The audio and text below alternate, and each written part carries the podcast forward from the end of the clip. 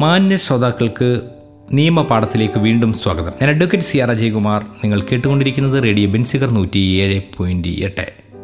നിയമപാഠത്തിൽ നമ്മളിന്ന് പ്രൈവറ്റ് ഡിഫൻസിനെ കുറിച്ചാണ് സംസാരിച്ചു കൊണ്ടിരിക്കുന്നത് ഒരു ആക്രമണകാരിയെ തടയുന്നതിന്റെ ഭാഗമായി അയാൾക്ക് എന്തെങ്കിലും അപകടം സംഭവിച്ചാൽ മറ്റേയാളെ ശിക്ഷിക്കാൻ കഴിയുമോ എന്നുള്ള വിഷയമാണ് നമ്മളിപ്പോൾ ഗൗരവത്തിൽ സംസാരിച്ചു കൊണ്ടിരിക്കുന്നത് മരണം ഉണ്ടാകുമെന്ന് ഒരു ഭയം ഉണ്ടാകുന്ന ആക്രമണത്തെ തടയുന്നതിന് വേണ്ടി ആത്മരക്ഷാവകാശത്തെ പ്രയോഗിക്കുമ്പോൾ ആ രക്ഷകൻ നിരപരാധിയായ ഒരു വ്യക്തിക്ക് ദ്രോഹമുണ്ടാക്കിയാൽ രക്ഷകനെ ശിക്ഷിക്കാൻ കഴിയുമോ? നൂറ്റിയാറ് ഈ വിഷയത്തെക്കുറിച്ചാണ് സംസാരിക്കുന്നത് വിശദമാക്കുന്നത്. ഒരാൾ നമ്മളെ ദേഹോപദ്രവം ഏൽപ്പിച്ചേക്കുമെന്ന് ന്യായയുക്തമായ രീതിയിൽ ഭയമുണ്ടായാൽ ആ ആക്രമണത്തെ നമുക്ക് തടയാൻ അവകാശമുണ്ട്. എന്നാൽ ദേഹോപദ്രവം ഏൽപ്പിച്ചു പോകുന്ന ഒരാളുടെ പുറകെ ഓടിച്ചെന്ന് പകരം വീട്ടുന്നത് ഈ അവകാശത്തിന്റെ പരിധിയിൽ വരുന്നതല്ല. നമ്മളെ തല്ലുവാൻ ഒരാൾ വന്നാൽ നമുക്ക് അയാളെ തടയാം. എന്നാൽ നമ്മളെ തല്ലിയിട്ട് തിരിച്ചു പോകുന്ന ഒരാളെ പിന്നാലെ പോയി തല്ലുവാൻ നമുക്ക് ആത്മരക്ഷാവകാശം ഉണ്ടായിരിക്കുന്നതല്ല. അവിടെയാണ് ഇതും പ്രതിരോധവും ആക്രമണവും തമ്മിലുള്ള സാങ്കേതികമായ വ്യത്യാസം കൃത്യമായി ബോധ്യപ്പെടുന്ന ഭാഗം.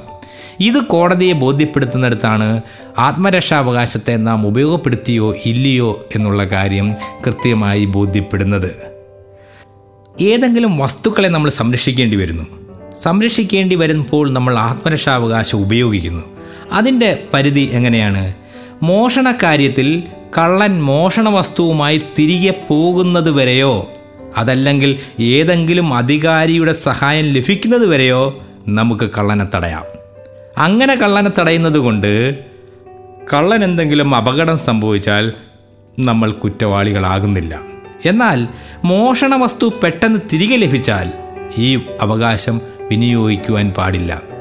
കള്ളൻ മോഷണ വസ്തുക്കളെല്ലാം നമ്മുടെ മുന്നിൽ വെച്ചിട്ട് ഞാൻ എന്നെ വെറുതെ വിടണമെന്ന് അപേക്ഷിച്ചാൽ അവനെ പിന്നെ തല്ലി തല്ലുവാനോ ഉപദ്രവിക്കുവാനോ ആത്മരക്ഷാവകാശം നമുക്ക് അനുവാദം നൽകുന്നില്ല. കവർച്ച നടക്കുകയാണെങ്കിൽ മരണമോ ദേഹോപദ്രവോ അന്യായമായ തടങ്കലോ ഉണ്ടാകുകയോ ഉണ്ടാകണമെന്നുള്ള ന്യായമായ ഭയം ഉണ്ടാകുകയും ചെയ്യുന്നിടത്തോളം കാലം മാത്രമേ ഇത് വിനിയോഗിക്കുവാൻ പാടുള്ളൂ. വസ്തു കയ്യേറ്റമോ വസ്തുവിൽ നാശകൃത്യങ്ങളോ ഉണ്ടാക്കുന്ന ഒരു ആക്രമണകാരിയെ പിന്തിരിപ്പിക്കുന്നത് അയാൾ ആ കൃത്യം ചെയ്തുകൊണ്ടിരിക്കുമ്പോൾ മാത്രമായിരിക്കണം. അയാൾ ആ കൃത്യം ചെയ്തിട്ട് അയാൾ മടങ്ങിപ്പോയതിനു ശേഷം അതൊരിക്കലും ഉപയോഗിക്കുവാൻ പാടില്ല.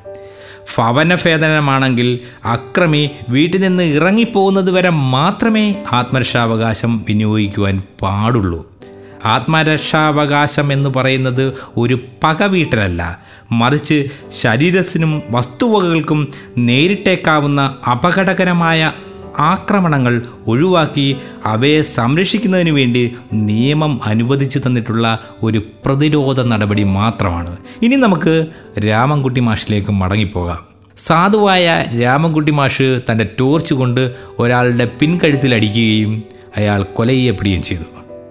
പക്ഷേ അടികൊണ്ട് കൊല ചെയ്യപ്പെട്ടയാൾ മോഷണ നടത്താൻ വേണ്ടി തന്നെ വീട്ടിൽ കയറിയയാളാണ് മോഷ്ടിച്ചു കൊണ്ടിരിക്കുമ്പോൾ തന്നെയാണ് അദ്ദേഹത്തെ രാമൻകുട്ടി മാഷ് തല്ലിയത്.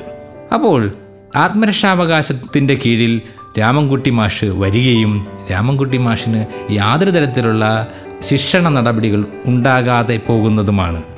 നിയമം നമുക്ക് നിരവധി ആനുകൂല്യങ്ങൾ സമ്മാനിച്ചിട്ടുണ്ട്. പലപ്പോഴും അത്തരം നിയമങ്ങളുടെ ആനുകൂല്യങ്ങളെ നമ്മൾ ദുരുപയോഗപ്പെടുത്തുന്ന വർത്തമാനകാലത്താണ് നാം ജീവിക്കുന്നത്.